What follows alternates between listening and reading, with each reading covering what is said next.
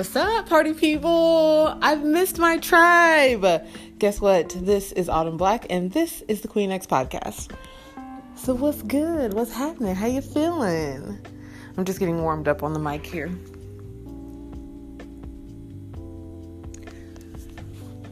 So, I'm really excited about this episode we get to talk about another one of my favorite topics in this episode. I feel like I say that every time I come to you with a new episode, but I feel like that's also a great thing because that means that all the shit that I talk about, I actually love.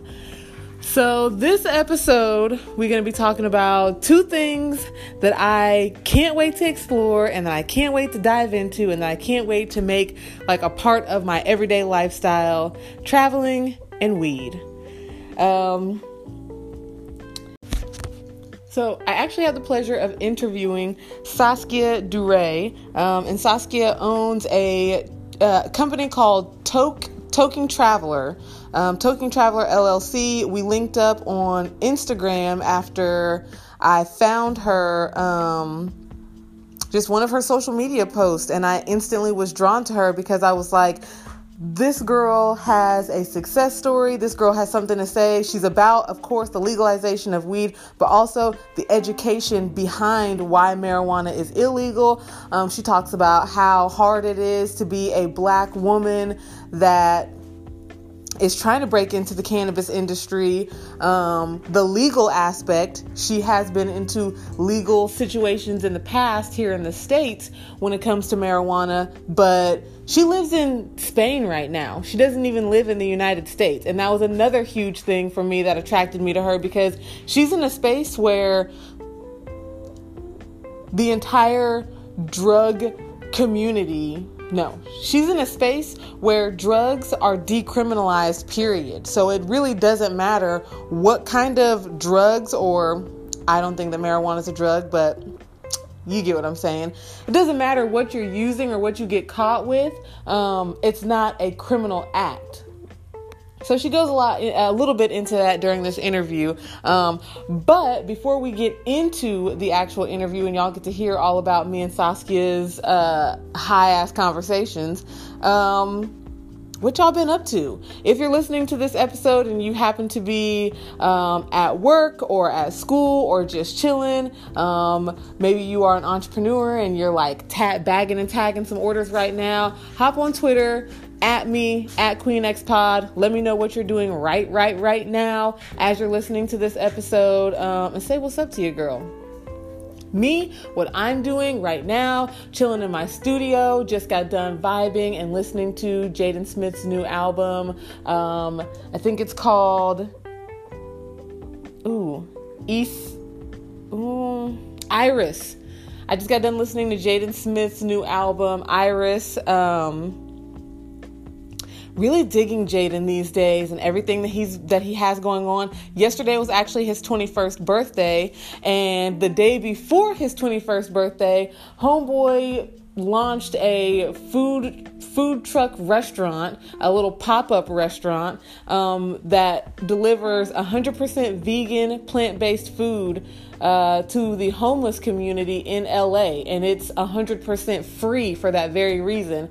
So I hopped over on his Instagram um, and checked out the pop up restaurant called I Love You Restaurant, and you just see like a shit ton of people instead in front of this uh, food truck and you just see arms passing out bags. Nobody's checking for ids nobody's saying can you prove to me that you're homeless? Nobody nobody's hassling these people at all. It's you came for some food, you came for some plant based food, you came for healthy food, something to put in your stomach, and something. Uh, I happen to have something to put in your stomach that's not trash and that's actually going to keep you alive and functioning and make your brain move. And it's just, I, I swear to you that I really believe that the Smith kids are not actually human beings, but more like intergalactic warriors that are here to save our planet and our species. They are literally the best people on this planet.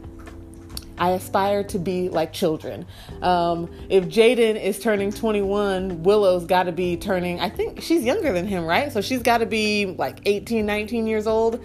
And I'm a whole 30 year old woman. And yes, I aspire to be like children. They're phenomenal. What you gonna do? Um, other than that, you know, I've just been really enjoying um, all the laughs and the, and the get up that we've had going on. Um, from the last two episodes that I posted. Um, I posted a mini-sode. Uh, if you don't want to like me, uh, y'all really enjoyed my. Uh, I don't know what you would call it, but just my interaction about, you know, with the song lyrics, how I make it about my life and how I apply it. Um, y'all really seem to enjoy that. I appreciate the people that retweeted that on Twitter. That was hella dope. Um, and then I did a bonus episode because I did an interview with a vegan restaurant that's here in Wichita. Um, called the Lotus Leaf Cafe. Did an interview with their boss ass lady owner, and I also had a YouTube video to go with that. And you guys have also been enjoying the YouTube video. So, ashe, ashe, ashe. All the love, the gratitude, and the thanks. I appreciate you. Um, so, before we go ahead and jump into the rest of this interview, two things. No, no, no. We're not even going to get into the interview yet. We're going to get into the rest of the episode because first we got royal fuck ups and what I've been the queen of. Um, but before that, I want to remind you guys to hop on Twitter, Instagram, and Facebook. Like this podcast. Um, we are Queen X or Queen X Pod on all platforms. Um, get on Apple Podcast, Google Podcast, Spotify, wherever you're listening, and rate and review us. Let me know what I can be doing better and where you like me, like I'm just perfectly fine.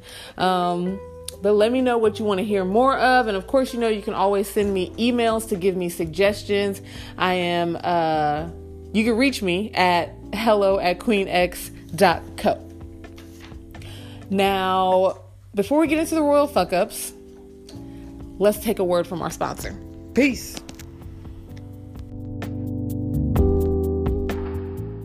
This week's podcast is sponsored by none other than United Vibes Culture and More.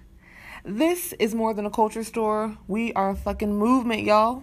You can pick up your custom oil blends, your incense, your sage, your healing crystals, some dope books, and some one of a kind art right here at United Vibes Culture and More and of course, you get a good vibe when you come in and you visit us.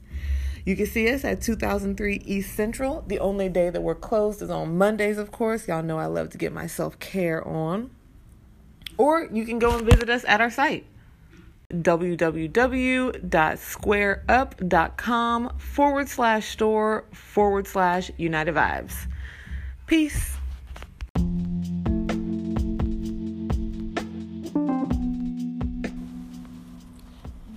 So, because I know that you guys are smart, I'm going to assume that you have already signed up for the United Vibes email. So, you, are getting the newsletter, so you're fully aware that there is a United Vibes 15% off code for all of your online shopping. So, you know that little website that I was spitting to you at the end of that commercial?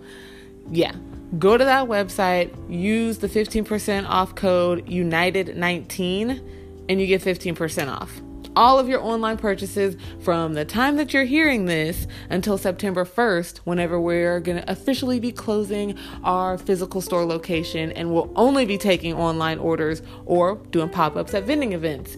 So, yeah, United 19. Use it now.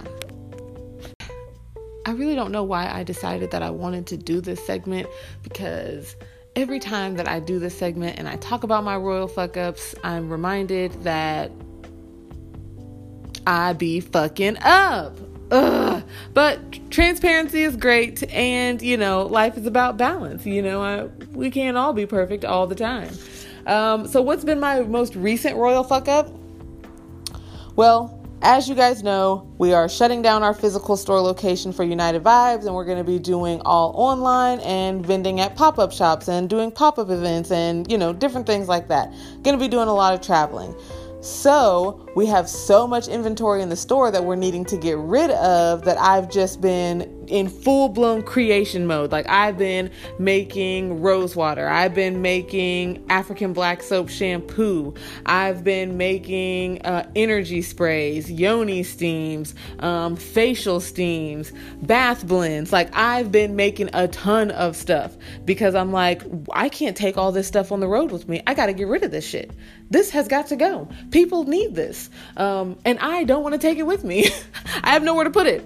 Um, so when we very first opened our store, you know, I I'm just always a work in progress. I'm just constantly developing and changing and learning and educating myself. And um, throughout the course of these two years, I've been really conscious about our environment and what the use of plastic does to our planet. Not gonna preach about it on here. Just know that we'll have an episode about it soon. Anyways, when we very first opened the store, I didn't give a fuck about no plastic. Plastic, glass, styrofoam, whatever, I don't care. Can we package it? Can we sell it? Okay, great. Who cares? So we have all these packages, packaging that we've had in our store for the last two years, maybe the last year, I don't know. And a lot of them, you know, it's like you buy 5,000 bags, 10,000 bags at X price. And so now you can just use it for whatever you want that's a lot of plastic bagging okay it's that's a lot of plastic bagging i don't know what i think that i thought when we opened that we were going to be walmart and it was just gonna pop off like that.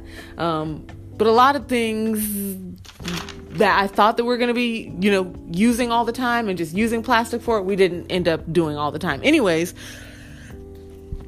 point being, as I'm trying to get rid and I'm trying to create and I'm trying to um, just manifest and, and put out things for our store that are going to um, take our store to another level and also be um, incredibly sustainable for a person that's living on the road and doesn't have a home base. I'm realizing that all this plastic I'm using is just going to go out into the world and it's going to be out there and it's going to be on the ground and it's going to be stuck there for the next 400 years. And I'm feeling really bad. I'm feeling really guilty about it. Uh, I I have a um, consultation with um, I have a consultation coming up in a couple days with a company that says that they have more sustainable plastic or they have more sustainable um, packaging for me. So we're going to go over what my different options would be for, you know, the products that I use the plastic for. What can we use instead? Um, so I'm very excited about that. But at the same time, because I don't want to just waste things that I've already paid for a long time ago and I don't want to just throw these bags out, I'm stuck with a lot of plastic containers and plastic baggies that I'm looking to get rid of and it's just it's hurting my conscience. I feel really bad and I feel really guilty, um, but at the same time, this shit gotta go. You feel me? So that's been my royal fuck up for the last two weeks, dealing with that, uh, dealing with my conscience. Um, but just, you know, if, if you have a way of making me feel better, a mindset that I should be in, um, drop it to me on Facebook. I'm sure that I'll have a post on Facebook about this episode. Drop me a comment and let me know what's a better outlook and mindset that I should have so that I'm not feeling so fucking guilty about all this plastic that I'm distributing to my customers to pollute and litter our beautiful green earth with. Make me feel better. So, on the flip side of that, since I've just put myself down, um, I'm going to pick myself right back up and talk about what I've been the queen of. Um, and this kind of goes hand in hand. Exactly what I was telling you guys at the beginning of the Royal Fuck Up segment is I'm the queen of elevation and growth and just like learning. Um, I am constantly looking at ways to better myself. I know that no matter how much studying and educating and reading and um, listening and attending seminars and taking classes that I do on whatever subject it is that I decide to learn about, I'm never going to be the all knowing. There's always going to be more that I can learn. And I crave it. Like I'm thirsty for the knowledge. I am constantly looking at different ways that I can elevate myself in different areas. Um, I am a bit of a scatterbrain, so I will have the intention on learning something and focusing hardcore on it for an entire month. And then, about a week and a half to two months into it, I am just as pumped and excited to learn about something different. Need to get my life together in that retros in you know thinking about that i need to get my life together this has been actually going on i'd say for maybe like the last three or four months um, and before that, I was notorious for being a know it all. Ask my siblings, ask my mama, ask my husband. I was notorious for being the know-it-all. If I don't know it, then I'm I'm gonna not fake the funk and pretend like I know it, but I'm gonna skim through and figure out what I need, like the bare minimum basics of what I need to in order to um, not have my cover blown that I may not be top-notch professional on this subject right now.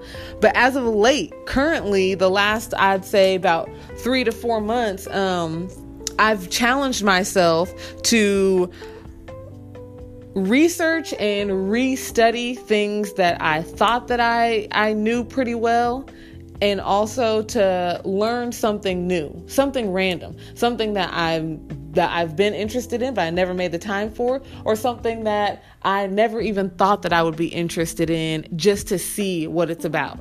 Um, which is why a lot of people have been asking me like since i announced that we're moving and stuff people are like oh so you really just don't fuck with wichita like that no more we you know xyz because i'm not out at a lot of community events like i used to be and it's not that at all I really, that hurts my feelings that people think that I have this issue with Wichita. I fucking love this place. Uh, it's part of the reason why I want to leave, is because I want to be able to contribute so much to this place. Uh, but, anyways, so um, it's it's super important for me to be able to humble myself, to learn and to and to be the student because I don't know it all. So that challenge, that challenge has been awesome for me, um, and it actually has made getting along with my husband so much easier. Who would have thought that not knowing it all would just make life easier? It really, really has. So, all right, guys, that's my royal fuck up and my uh, queen of segment.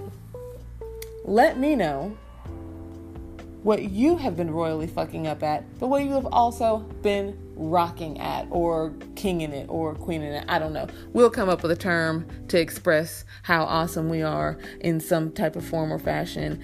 Um, in the meantime, I'm going to go ahead and get into the interview with Saskia. Very excited about you guys to get this education. The reason why this is so important Saskia is a young black woman living abroad in Spain.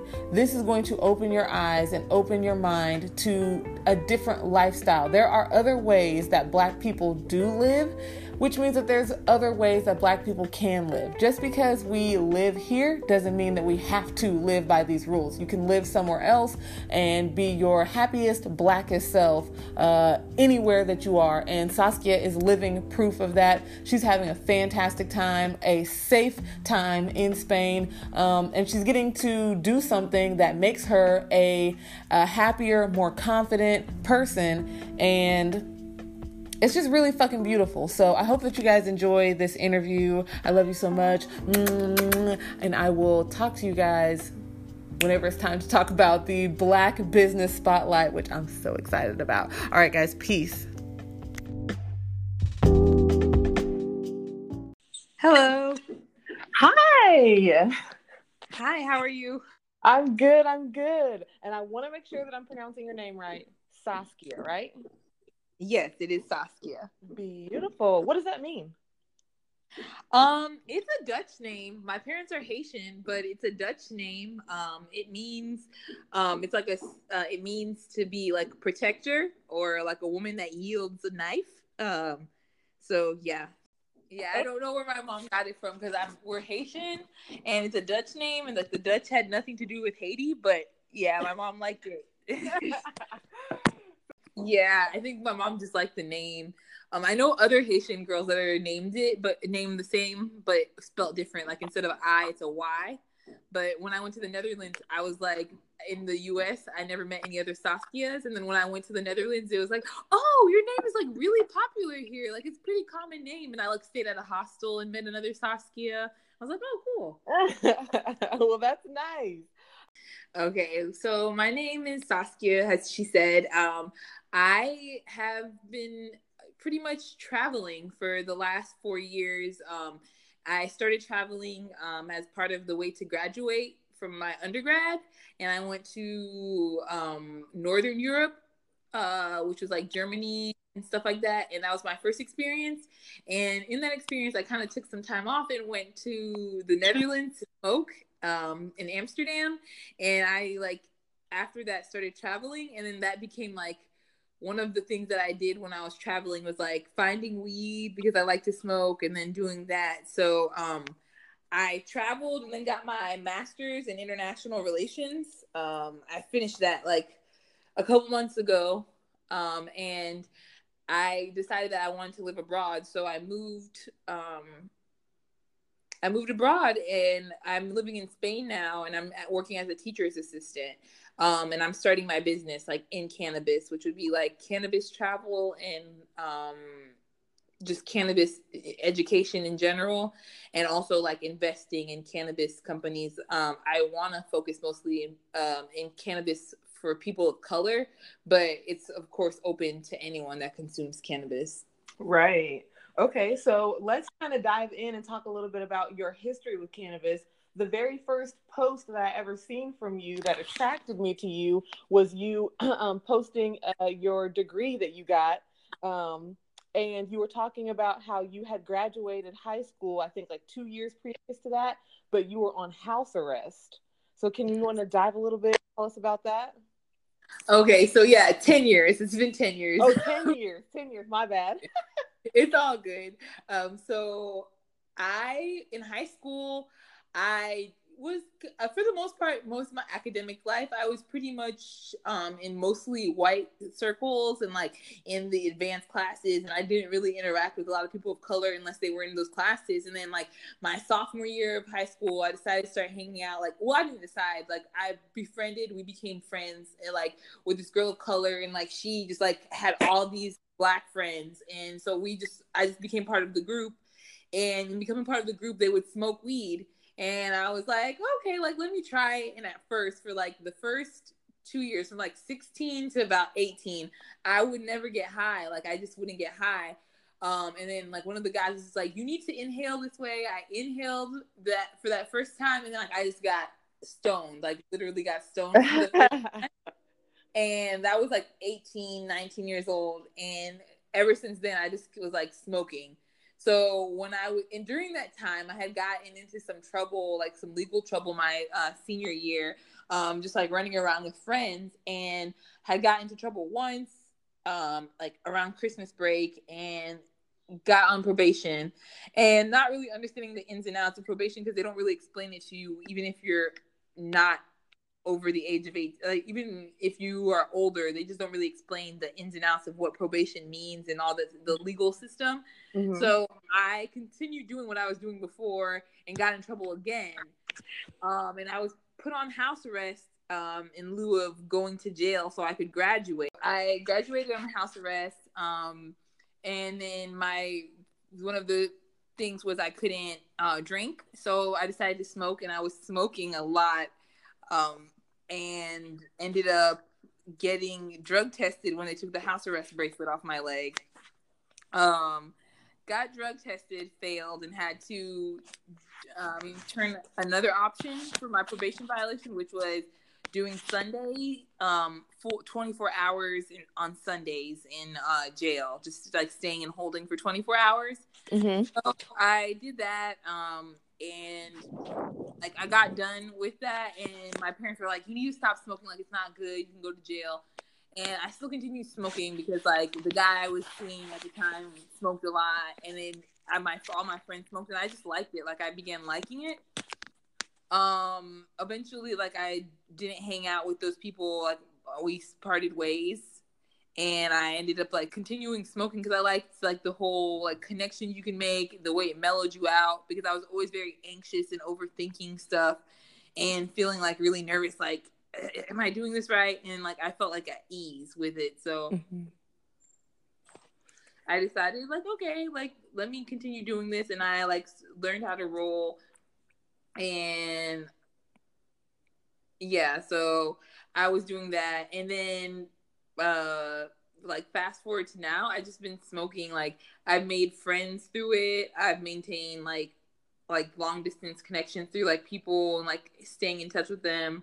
Mm-hmm. Um, people at hostels and traveling or through traveling and um being able to do all that. So I yeah, it's been um, and that's so um, funny that you mentioned that because I never I would never consider cannabis to be something that can like people could fight or argue or cause tension like when if you get a bunch of people together and they're drinking alcohol there's potential for some disruption and some mayhem to happen but if you get a bunch of people together and everybody's rolling up joints and having a good time, I don't think there's going to be no problems. exactly. There's really not because either they're too lazy to or it's too funny. Like it's just like it's a good time. Yeah, you just let things ride. Like it's not as um nothing's taken as seriously, and that can be a good thing. Like, especially if you're not trying to have like a serious conversation, like you're just trying to kick back. So uh-huh. it helps ease some of the. It makes it's a good icebreaker um, for sure. And well, it's just helpful. It kind of gives me like a calm so that I can like sort through my thing, like things. It's kind of like like having like kind of a magic wand or like a sorter that helps you like kind of put things like calms you down or mm-hmm. like imagine cleaning your house and everything's like a mess and it's just like the thing that kind of puts you in a place where you can stop for a second and navigate where to start to clean the mess instead of just like sitting in the middle of the mess. Um right. so you're still solving the problem and you're still doing the cleaning yourself. It's just you have like more of a focus and help guiding you onto or to starting point so that's pretty much where i how i feel about cannabis like it's helped me kind of relax um, and not feel as tense um, and kind of be able to think things through um, so I can navigate a better solution. Mm-hmm. I know that's right, sis, because I know um, whenever I do, when I'm able to smoke and get in a creative space, like I have during the daytime, I have all these wonderful ideas and these different things that I want to do. And so I get overwhelmed because it's just, it gets to be too much. But when you, when I'm able to smoke and like put these things down on paper and really like divide and separate them from like what's going to be a big project, what's a small project, what's a little thing I can do, like it really does help to just mellow things out and make it to where it's, it doesn't seem like it's going to be so overwhelming. And so, you know, it just less anxiety for sure. Yeah, exactly. So that's my biggest thing with it. Um, I've definitely like found that um, connection with it.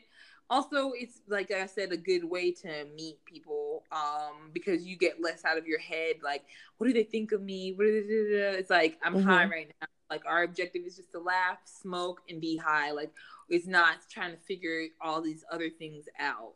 Yes. So with um you being a traveler and you being abroad, like did you originally start your cannabis journey? I know you said that you did not want to give up smoking. So did you start um traveling in the United States to places where it was legalized or were you instantly like I got to get out of this country? And why did you decide to leave? So I did go to. I have gone to a couple places where it's legal. I'm smoking right now. um, I have gone to a couple places where it's legal in the states. I've gone to California. Um, I went to uh, Colorado and Oregon a couple of times. And like when I went there, like when I went to California, it wasn't recreationally legal yet. Like they had just passed the law, but they hadn't put it into play. So it was still medical. So I had to go, like, I had to Google, like, pretty much like my way through finding a connect which was me getting a medical license through the internet mm-hmm. and then getting like a, a delivery service um, which was black owned, luckily, um, in California to deliver weed to me because I was going to Japan. So I wasn't even taking the weed with me. I just needed like weed to smoke like while the day or two that I was going to be in California. Right. Um. Yeah. So like I and then uh, Oregon and um Colorado, it's legal. I've been to Massachusetts and like I had a friend that just like hooked me up with a connect that she had up there. So like I traveled in the, some of the legal states and some of the non-legal states as well. Like I lived in Georgia and that it's not legal there in any shape. and I um yeah, I used to just use my connect. So I did travel a little bit. It wasn't my main goal because I also went to places where like it wasn't legal, but I had I had ended up I usually like the places where I could have access to it better. Like I went to Hawaii I loved Hawaii, um, and I went, but like when I got there, the only way I found it was this guy was smoking on the beach and I asked him for something. But um no, it wasn't a target, but like it became my idea when I decided to leave the US. So I decided to leave because I like in 2015 when I went, I was like, I really like this. Like, I want to do a big leap and I kind of want to like put myself in a, the most uncomfortable position that I have to grow from as possible. Right. Um, okay. So I, because I was pretty much like always living with my parents. Spent most of my life living with my parents, and I was like, I really need to. And it's mostly, I think, from my dad's being in my head, like saying, like, you're never doing enough. So I, that's why I was like, I need the hardest thing that I can find. Like, I have to prove myself. So I was like, I'm gonna move to another country. So um, I got my TEFL certification and was teaching online and looking into programs how I could live in another country and um, teach there. And I found this program um, that allowed me to be a teacher's assistant in Spain. Um, and I was like, okay, my oh my hope was always to be like in the Netherlands where like we I can go to Amsterdam and like places like that where it's legal. Yeah. But I like again started put my research hat on and like I looked into the program and then I looked into Spain and I was like, what's the cannabis scene here? The cannabis scene here is much deeper than the Netherlands. Um Oh wow. They, yeah, they have like this concept here called CSCs, which are cannabis social clubs, and pretty much a person buys like a a a, a residence or like a property, um, and establishes a club where they can like dispense weed and for profit or non for profit and even grow weed um and mem- you have a membership in the club and that gives you access to the weed that to grow weed to um, smoke weed in there to buy to buy weed and all of that. And so there like barcelona has like almost 500 of them. I went like in march to this event called Spannabis in barcelona and it's about like cannabis in Spain, and like there's a big cannabis scene here, like a very big cannabis scene. Saskia, um, you are giving me life right now. What?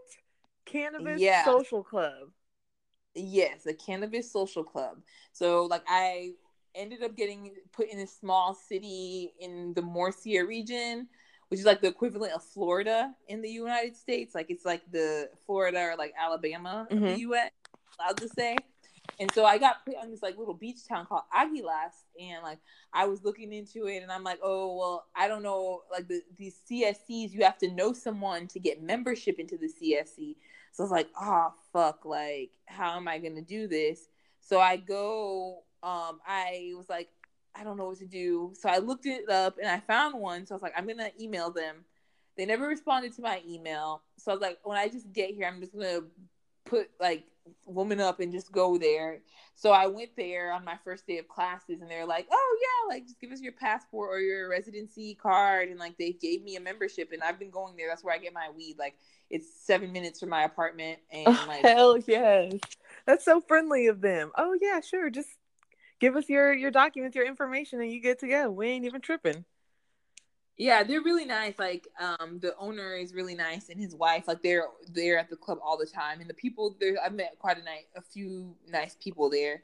Um, so yeah, so I pretty much like got hit the jackpot and got a really good opportunity. So I've been here for nine months, um, and I'm planning on probably um staying another year or two in Spain, and then I'm like gonna make a permanent move. Like, of course, I believe out of the U.S., but um, maybe somewhere a little bit more, um, for lack of a better term, westernized. Like, you know, yeah.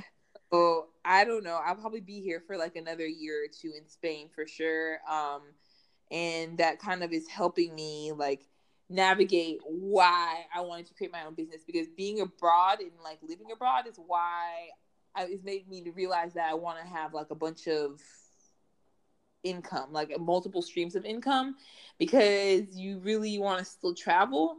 Mm-hmm. And it's hard to have like one set form of income and most of the people in spain i think it's a very much uh like trade economy like you do different trades nobody i really know has like a formal job um like most people are just like working trade-ish type jobs like oh i teach a couple of classes here. I teach a couple of uh fitness classes there and like make ends meet. And so oh, um, oh wow. So is the culture there not so much based around like consumerism and i gotta have like all this money and this big house and this car and like flashy stuff or is it more just like people there are trying to just experience whatever the fuck is going on it's in their community. Okay. There's there's a of course this level of classism that always exists in every society society. Um like they have like carnival and during the Easter season they have a bunch of stuff that showcases how like it's pretty much showcasing how um popular you are in the society like you during carnival you want to be the don of the carnival is like the popular person in town and that means that they're well established and well known. So there's still these instances where you see classism and wanting to be elitist and things like that but it's not heavy because they're very laid back because they don't really like the main formal job is usually being a teacher like being a teacher or uh or being a, um a notary or like a lawyer is like or owning a real estate is a formal job um, that people commonly have. But for the most, but those jobs are harder and require more education.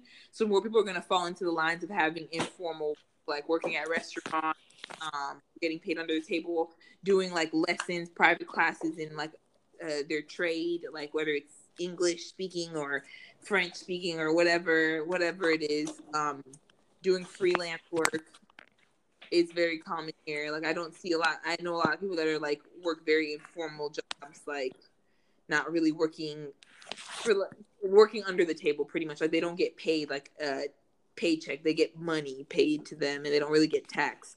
Okay, so like the whole how we have um you know taxes and income tax season and you know got to pay uncle sam part of your paycheck type of thing that's not really going on over there no, it's like fifty dollars a year in taxes for everyone. Wow. Okay. And they, compl- and they complain about that stuff here, and I'm like, if you go to the states, you would not complain because you guys like don't really have as many many taxes as we do in the states. Like, but yeah, so I decided like I wanted to start my own business because I just think that I have a lot of knowledge in the area of like cannabis and travel. Um, I want to kind of bring especially women of color that travel together. I really want to break the stigma for women of color in smoking. Like it's often put that we're like this like kind of if you smoke weed, you're like a welfare queen, pretty much. Like I yes, I don't with myself when I know so many people that smoke weed that have like PhDs, masters, or working on their bachelors, or not even education wise, like they own their own businesses or have like many forms of income, like very lucrative women that smoke weed, and they're like, I gotta keep it a secret, or like I don't talk about it, or I don't brag about it because I don't want people thinking like, oh, they're not gonna get the best work from me, or they're not gonna get this from me because I'm a black woman, or just in general, like right, risking being criminalized in some way. And a lot of them travel, and I want to like do retreats in the U.S. and outside of the U.S. that allow us to kind of relax and enjoy that as well. And then I also want to uh, delve into like black economies, um, like in Africa and stuff like that. That um, I think I'll do eventually in the long run. But for the small short term, right now, I'm thinking more of travelers. And in the long run, I want to do working with like consulting um, and advocacy in these countries. And I've already like started reaching out to some advocacy groups in these countries to talk to them. Um, but uh, the biggest thing is finding funding, uh, which is uh, the like why I wrote the article for cash colored cannabis. Um, yes. So since you already did, let's segue right on into that because I love, love, love that article. Girl, you hit so many key points in that article just on research that I've done alone on um, Black women getting into the cannabis industry. First of all, there's a stigma against women owning businesses, a stigma against women getting involved in the cannabis industry. So add the extra layer of being Black on top of that, how unfair the system is set up um, you just touched my entire soul with that article. I loved it. I loved it. So, for those of my listeners who haven't checked out that article, I put it on my Instagram page and I'll definitely link it in the description bar so you guys can check it out. But can you kind of go over the article and tell our readers a little bit about um, your perspective and what it was, the points that you were hitting in that article? So my big my point in that article was the fact that um, as black um, opening businesses, especially black people, black people in general, but black women opening businesses since we're already even if we take our own income, we get paid like two thirds of what men white men get paid and like I don't know, like three quarters of what black men get paid. I don't know the the but we pretty much are don't we already have low income and then we wanted to start our own business own businesses and our communities, um, uh, the black community, people, um, even if they do have the in- money to spare to invest in your business, they will only want to invest in stuff that's a hundred percent. And there's no business that's a hundred percent. There's always going to be some losses, where regardless of how um, prominent, because even companies like Apple faced many years of losses before it became what it is today. Mm-hmm. It took like 30 years of losses before it got to the point that it is now. And it's and that was a white a white passing man. So imagine as a black woman trying to sell your business to black friends. Because that's what the white community does. They sell it within their community. A lot of the podcasts I listen to about investments are by white men, and they're like, "Oh yeah, my neighbor, um, my neighbor is a baby boomer, and I told him that I was interested in cannabis, and he's like, "Oh, I trust you, Carl," and he gave me two hundred thousand dollars to start my business. Wow! Now, in the black community, not gonna fucking happen, especially not for a black woman. I'm not gonna be able to go to my neighbor and say, "Oh, I'm starting a cannabis business," and they take me seriously.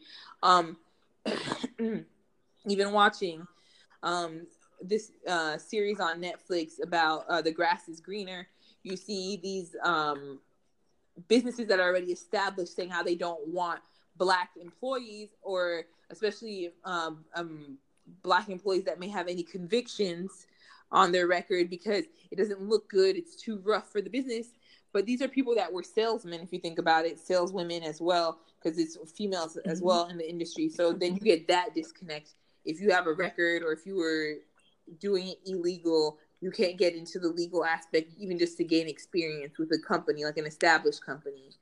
So it becomes frustrating because then you see these white girls that are just, or white people just being able to get financing externally from like people they don't know because people trust them because they're white and they have the generational wealth and um, the more trustingness, I guess, or of their white counterparts investing in their businesses without them having to have be as established or having so like much weighted on them being perfect all the time. Like black businesses are expected to be ran perfectly, while white businesses are given a little bit of leeway to ha- make mistakes.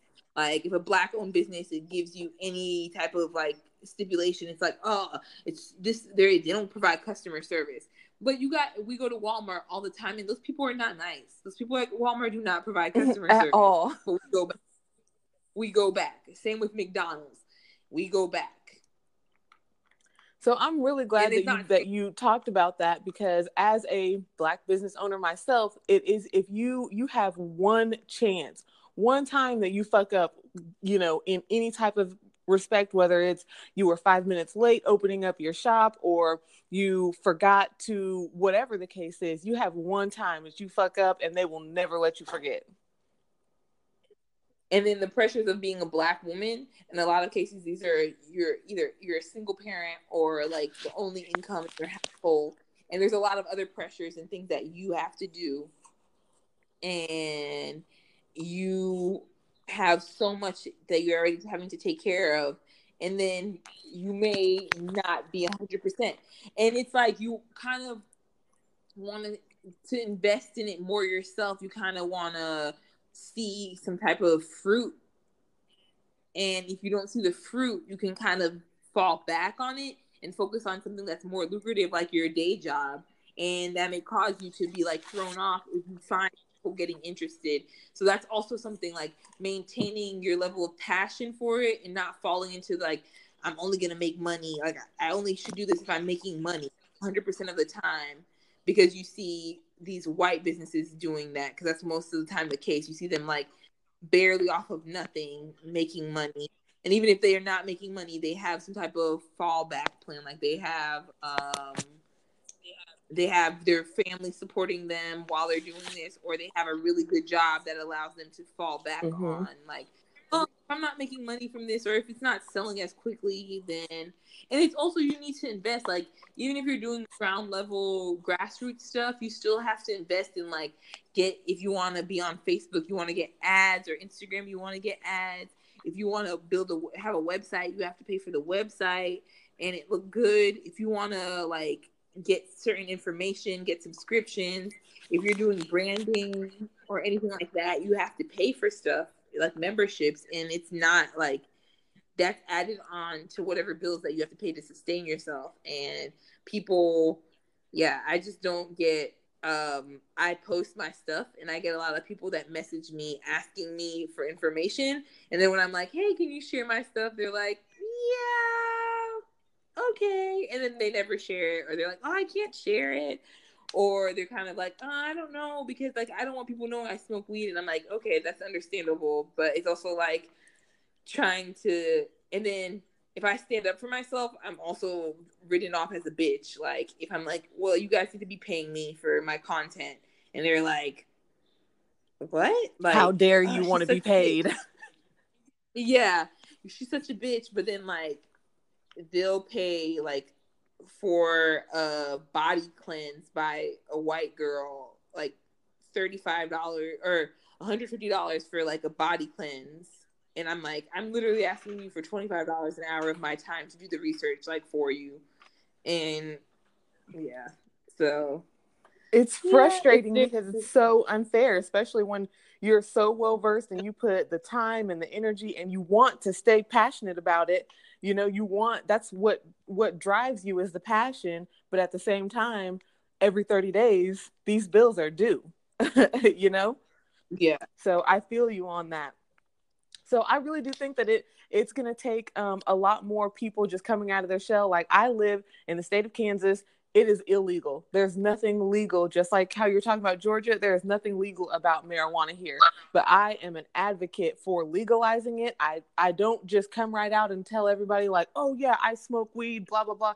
No, I'm an advocate because it helps people. It helps people um, mentally with physical ailments also it's necessary. It is a, a, necessary medicine for people, and we have to stop being afraid of speaking up and saying that for whatever whatever it is that people why people are afraid. I have no idea. It takes nothing to share an article and support somebody who's either in a country where it's legalized or in a state where it's legalized, and they're just trying to um, live out their passion live out their dream. So I commend you, Saskia. I love your story. I really do. You inspire me for real. Thank you. I appreciate you giving me the platform. But uh, yeah, I think the stigma, the stigmatization is comes from like just its fact that it's seen as criminal. Like it's dope.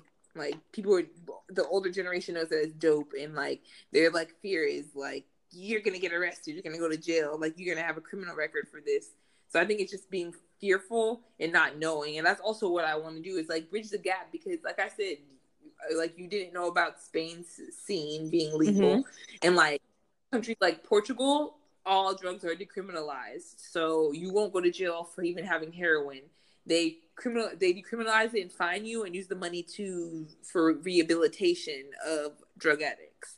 So like, wow, a country that cares. Uh, that's beautiful. Yeah, you see that like you see like a bunch of these countries, like a lot of the EU and stuff like that. And a lot of countries in Africa are starting to decriminalize cannabis and even legalize it medically and slowly recreationally.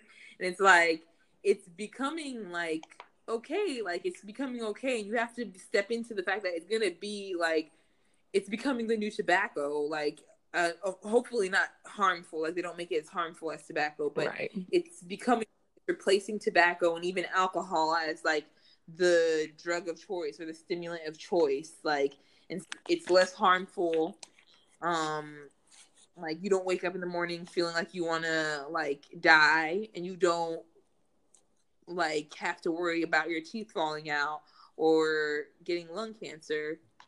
So which is beautiful. yeah, there's, there's like no downside. Yeah.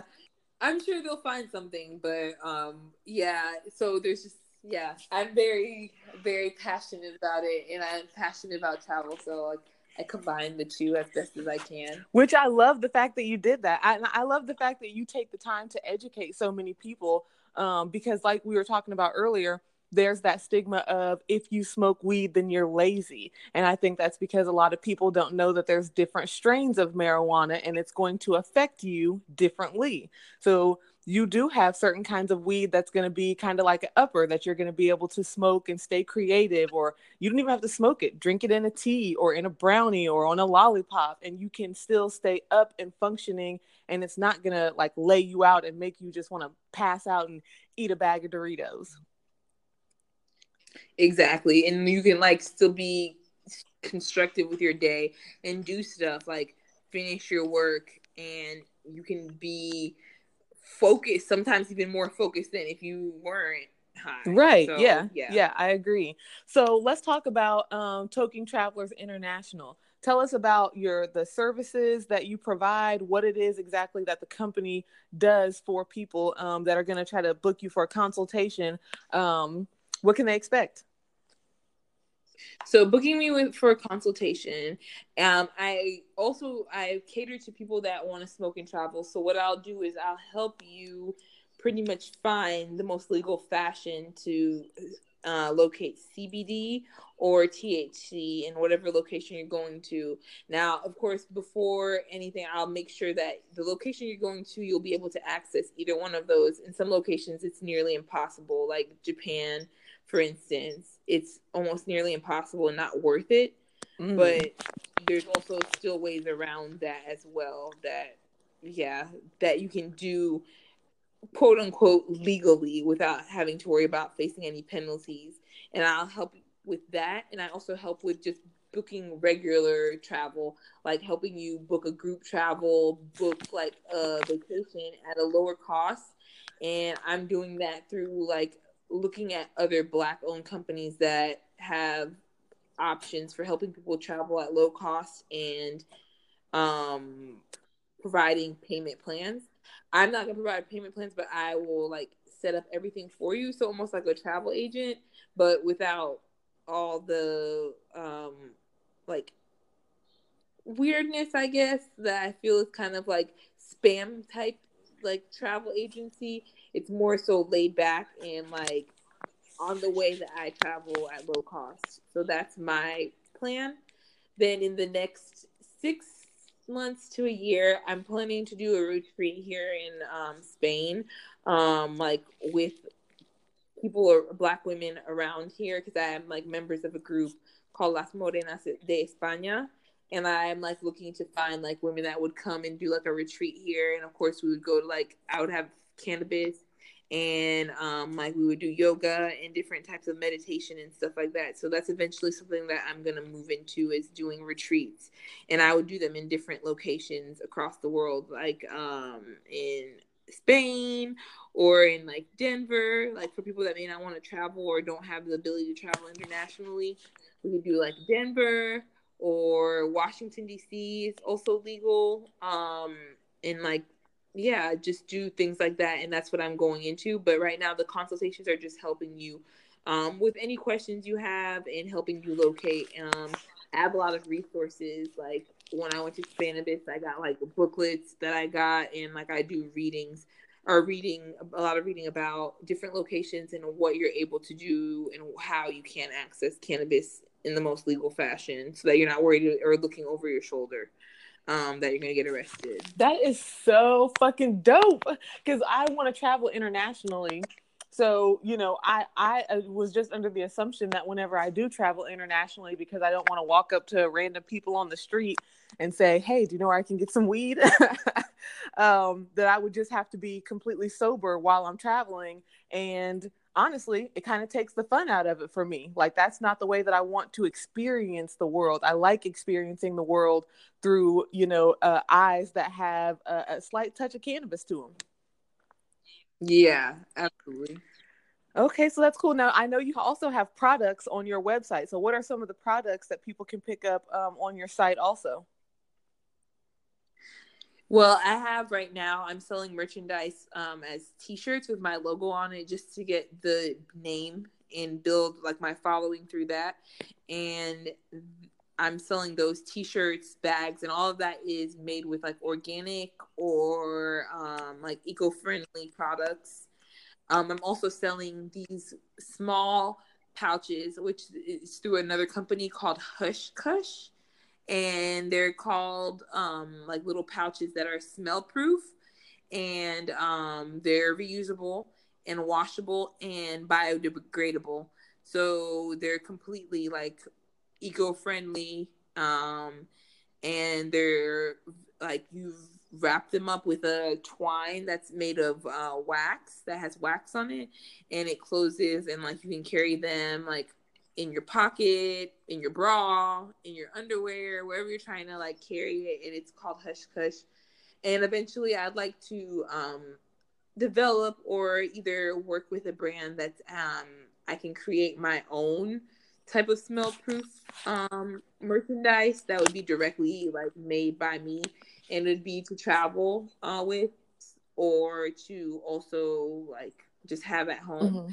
so that it doesn't reek like it's not always reeking when you smoke and like you can have some level of discretion because i do understand wanting to maintain like you don't want also people to come over your house and be like good god like, just weed but you also want to you also don't want to have to like hide what you do right. or like box so i'm working on developing that especially with traveling and i see that in the next 10 years that cannabis will be legal um internationally. So just traveling in general, having that because like um I don't know if you know this, but like California, like the airport in uh, LAX, you can fly out of LAX with up to 28 grams, and they're not going to stop you at security. What? Now they they also forewarn you that just because they let you do that doesn't mean that if you get stopped in the place that you land, that they're going to like hold any level of protection for you of you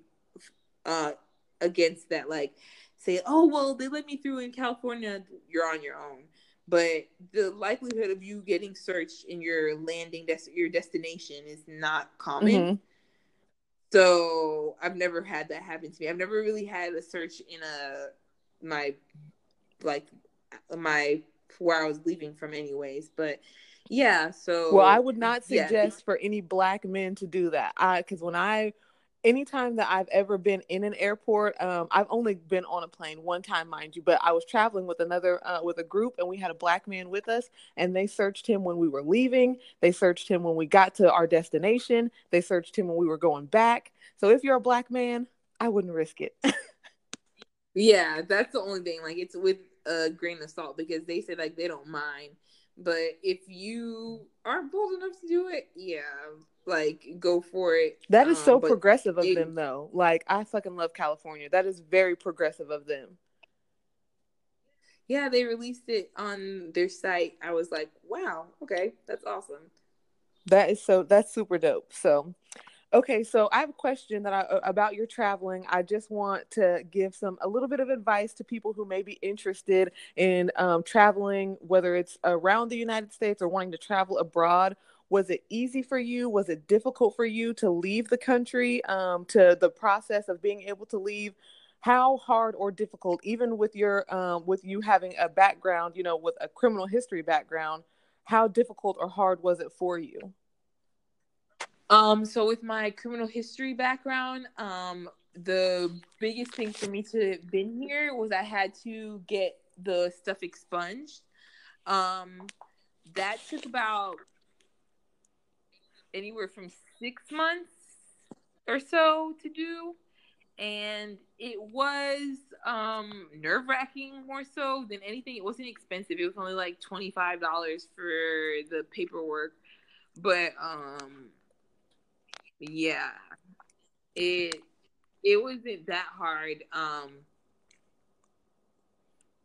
luckily i was able to get that removed um what was it say and so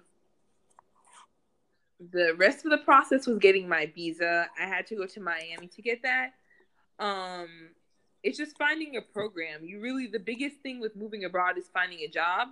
And that I luckily found the program and had a job, so I was able to do that, and that helped me with housing and everything else to fall in line. Um, so it wasn't super difficult. Um, the only thing is the Spanish bureaucracy; they're kind of not very, um, like I said, they're very laid back here in certain things. Like imagine everywhere you go being the DMV, pretty much. Oh no. They, so that's how they are like grocery stores, restaurants, everywhere you go. It's like being at the DMV. So that was the biggest thing, but it depends on where you go. Other places I am like in Northern Europe, like if you go to Germany or the Netherlands, it's like very efficient and quick. But um, it was kind of very laid back and slow here, mm-hmm. and very like um, primitive type of styles of doing stuff. Like their website was very much like a like a AOL type of looking at website that was really like 2001 looking, and I was like, oh okay. Um, and they just their English levels aren't the best. Like I've met some people that have very good English levels, but they just uh, their English levels aren't the best, so that causes for communication issues. And my Spanish levels aren't like the best, so yeah. um, but it wasn't hard. It just depends on where you go. There's many resources like um, and things out there that you can find now with the internet that can help you kind of build a community before you even arrive. So like there's building a group, joining groups on Facebook, I think is a big thing that helps a lot of times. And um yeah, joining groups on Facebook is the biggest thing. Like that's the only reason I kind of keep my Facebook because I like, I mean, a lot of groups that are based in Spain, whether it's for Black women or other women in this, I mean, other people in this program, vegans, because I'm vegan as well, and like, right on, or, sis, or anything like that. Like they have all these pages that are based in Spain or wherever for women abroad. And so you have access to that and using that as a resourceful tool because then you can connect with people and meet people um, for a number of purposes, whether it's like on a business level, a friendship level, or like a travel. Like I know people like meet up for travel to be travel buddies. Like they just mm-hmm. strictly travel with people because they just mesh well and they have the same travel style. Like they're budget travelers. They're good at living in ho- being in a hostel, eating like ten dollars a day or less, and doing that. And they're like, this person I can travel with. Like we don't hang out any other time, but when I want to go to this place, they're ready and they're down. Because my other friends like aren't ready and down. Some people have like yeah, it's just on different levels. Like I've seen like women and men, straight, gay, whatever couples meet on these like pages. Like, oh, I met them through the Facebook page and like we fell in love. So yeah, it's like it's a good tool. It's definitely something that I think um, using is Facebook um, group. Um, Instagram's not really a good thing for groups because it doesn't have like that kind of environment where uh, you can post and stuff. Right, but, right. Um, definitely Facebook is good for that. Um, I don't really use Twitter or anything, but it was pretty easy. The living here it's very different because um it's very similar to the U.S. in the fact that I'm a minority still because it's a uh, European country, but it's also different in the fact that like I'm also like seen as like a there's like this level of tokenism for lack of a better word because I have like I'm an English speaking black woman in a country that most of the black people that are here are either Muslims from like uh, Morocco or they're like from Senegal. Like I went to the the the police station the other day and the guy just started getting someone to translate to me in French and I was like I'm from the US and he was like oh I thought you were from Senegal and like yeah so like people then they like interact with me they're like oh my god like she's an american black person or even then they still like ask me questions like where's your family from? And i'm like they're from haiti but still like i there's black people that are just like black people from the us like their family's just from the us like they don't know their lineage like back to africa it's just like my family's from the us so I'm like, I don't think they realize that because to them, I think all the black people that they interact with aren't originally from Spain mm-hmm. to them. So they're like, where are you from? Like, you're not from the U.S. because the American person is white with blonde hair. Oh wow, like, wow, wow. Well, they don't say that, but that's they don't say thinking. that. But that's what I, yeah, that's what they're expecting. Like if they see an American, they're expecting a white person. They don't expect a black person. So I think it's very, um, it's they're like, oh so if you're like American, like you have American passport, like you're American. Cause like even when I joined the club, like I was telling you I had to give him my passport and he was like, Oh, she has an American passport. Like and I'm like the only person of color that goes to the club. Like there's no other black people, it's a bunch of white people there. And I'm like, Yeah. So Wow. So do you feel do you feel um how do I want to say this? As opposed to America, do you still feel safe when you're being by yourself and you're traveling? Do you feel safe and secure or do you still feel like you have to watch your back? I am always aware of my surroundings when I'm traveling. I'm but I'm good as fuck. Like I don't care. Um, I really will say whatever. I will cuss you out. I know you understand.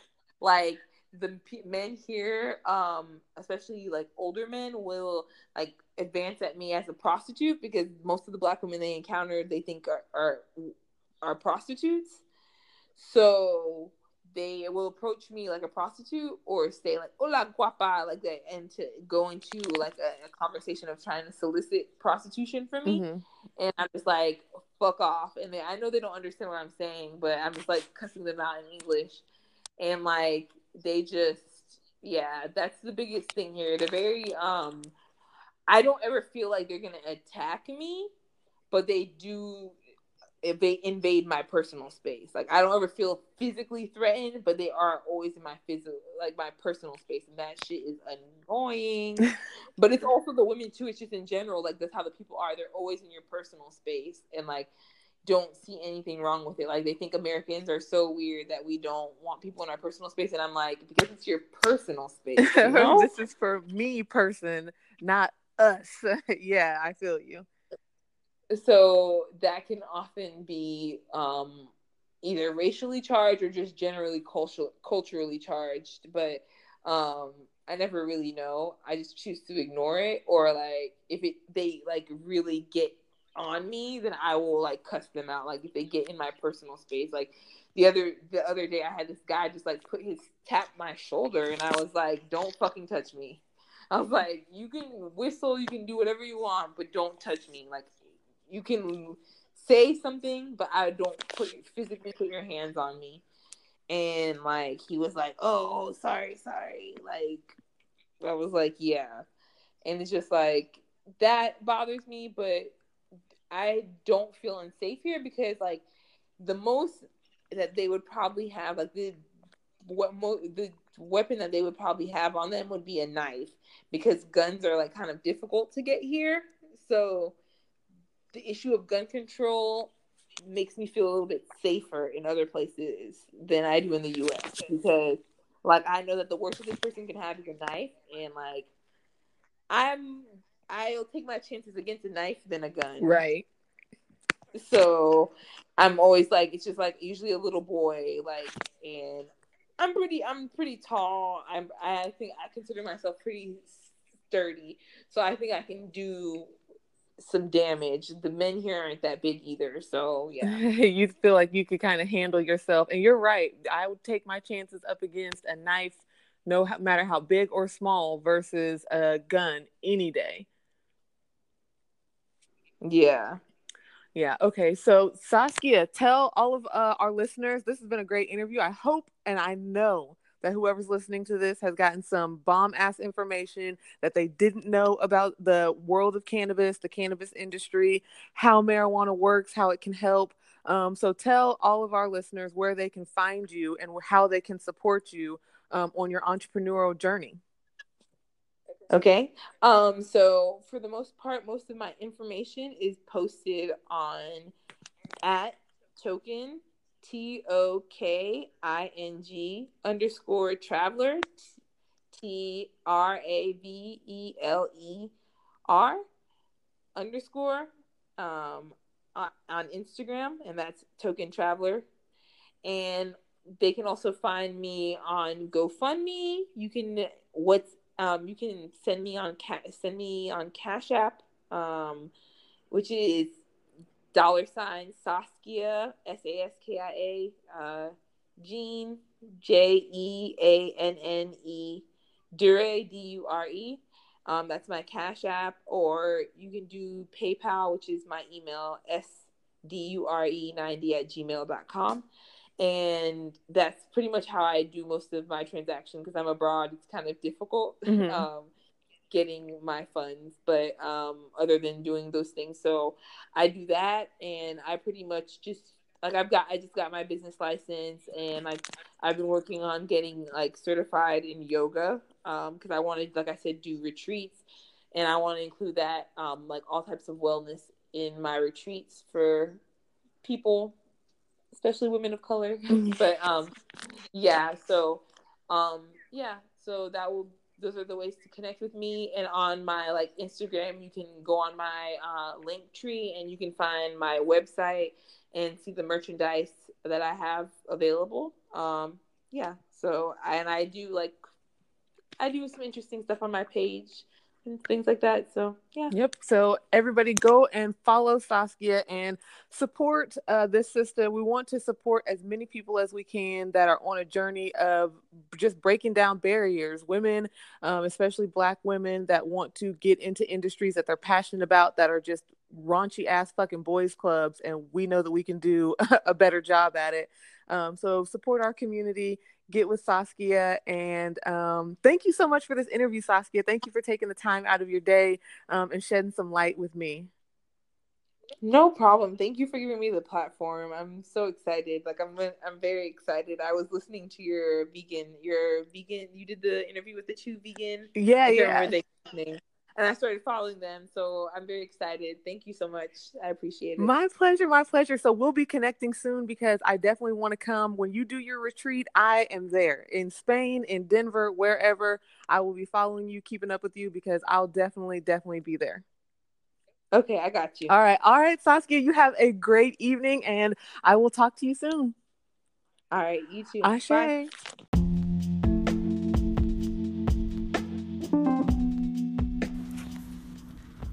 Major thank you to Saskia for doing this interview with me and just hanging out and chit chatting, taking an hour out of her day to hang out and chit chat with me. Um, do yourselves a favor go and check out that article um, that I, I left the link to the article in the description box of this episode. Um, it was a really good article, super powerful. Make sure that you follow um, the Toking Travels International LLC on Instagram. They are Toking underscore traveler underscore.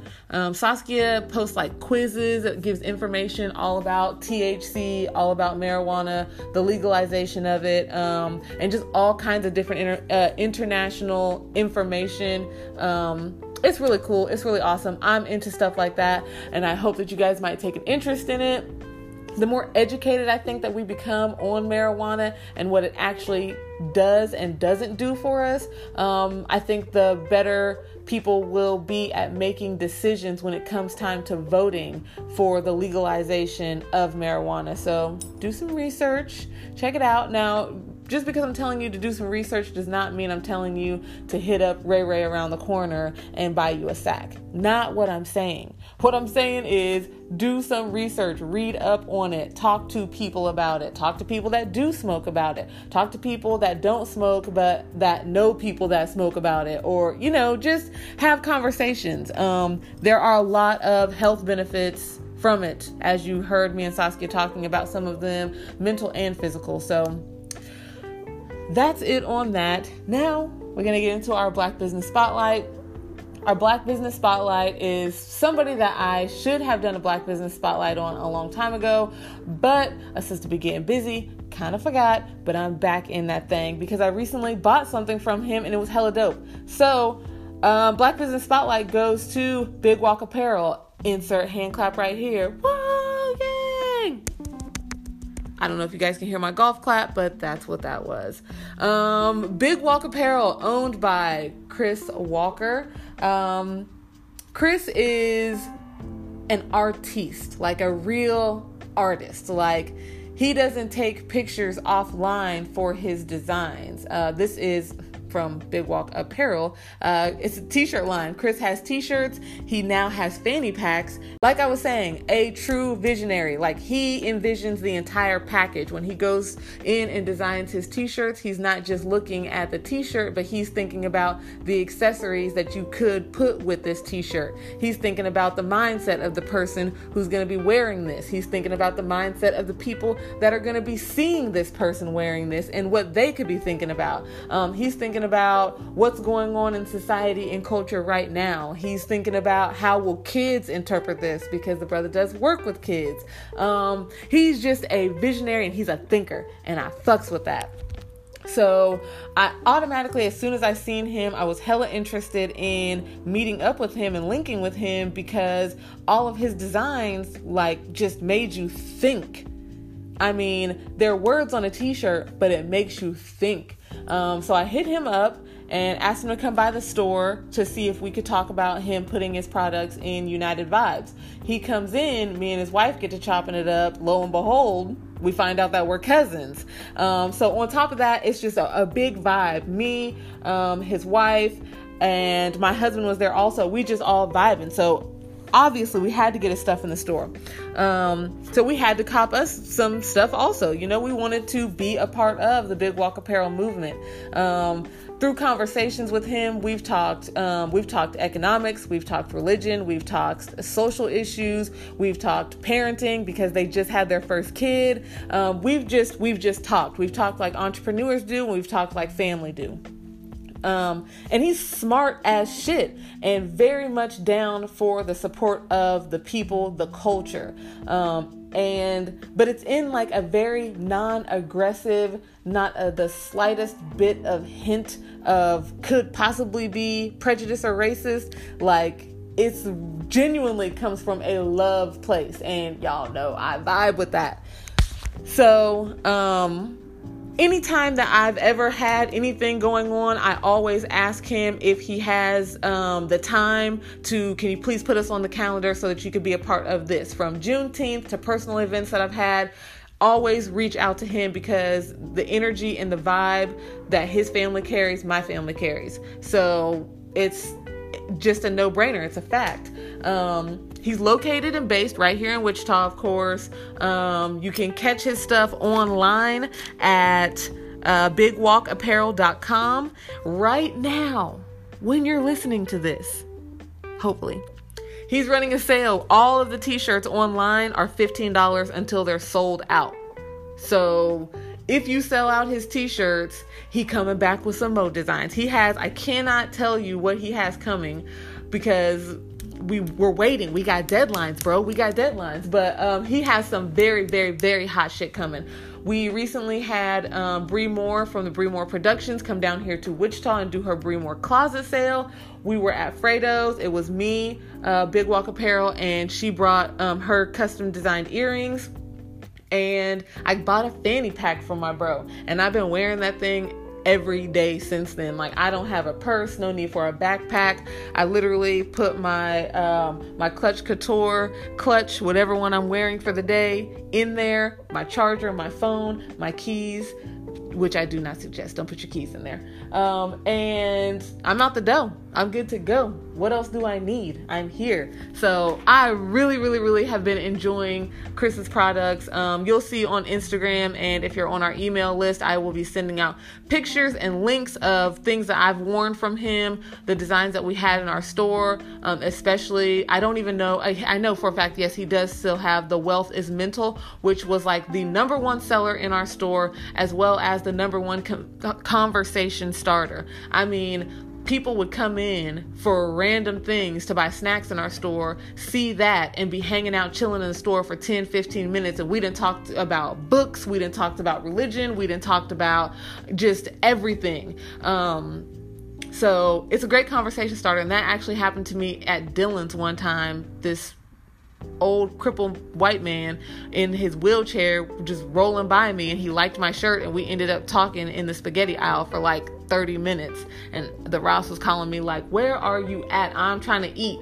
So be prepared. It, it definitely gets shit rolling um, but he has some super dope designs. So once again go check him out bigwalkapparel.com uh, follow him on social media. He's at big walk apparel on instagram. Um, facebook is big walk apparel and holla at your boy. Tell him that queen x sent you all right so that's actually the end of our episode. Um, thank you guys for hanging out with me. How much I've missed you, you just do not know.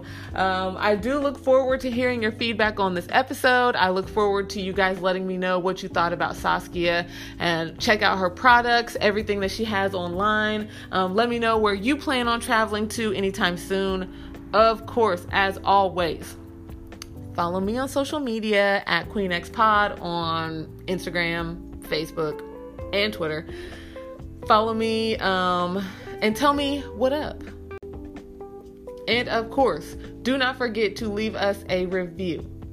Leave us a review, share this podcast with your friends. If you're listening on Spotify, Apple Podcast, um, Google Podcast, or any other platform that you do listen to podcasts on, leave us a review. Rate me.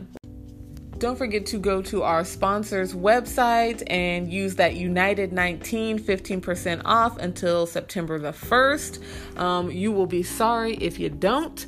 Um, and thank you guys so much for hanging out with me. Truly appreciate you. The next episode is going to be um, all about spiritual cleanses. I had a huge conversation on Facebook with a couple people and on Instagram. This happened on two separate occasions.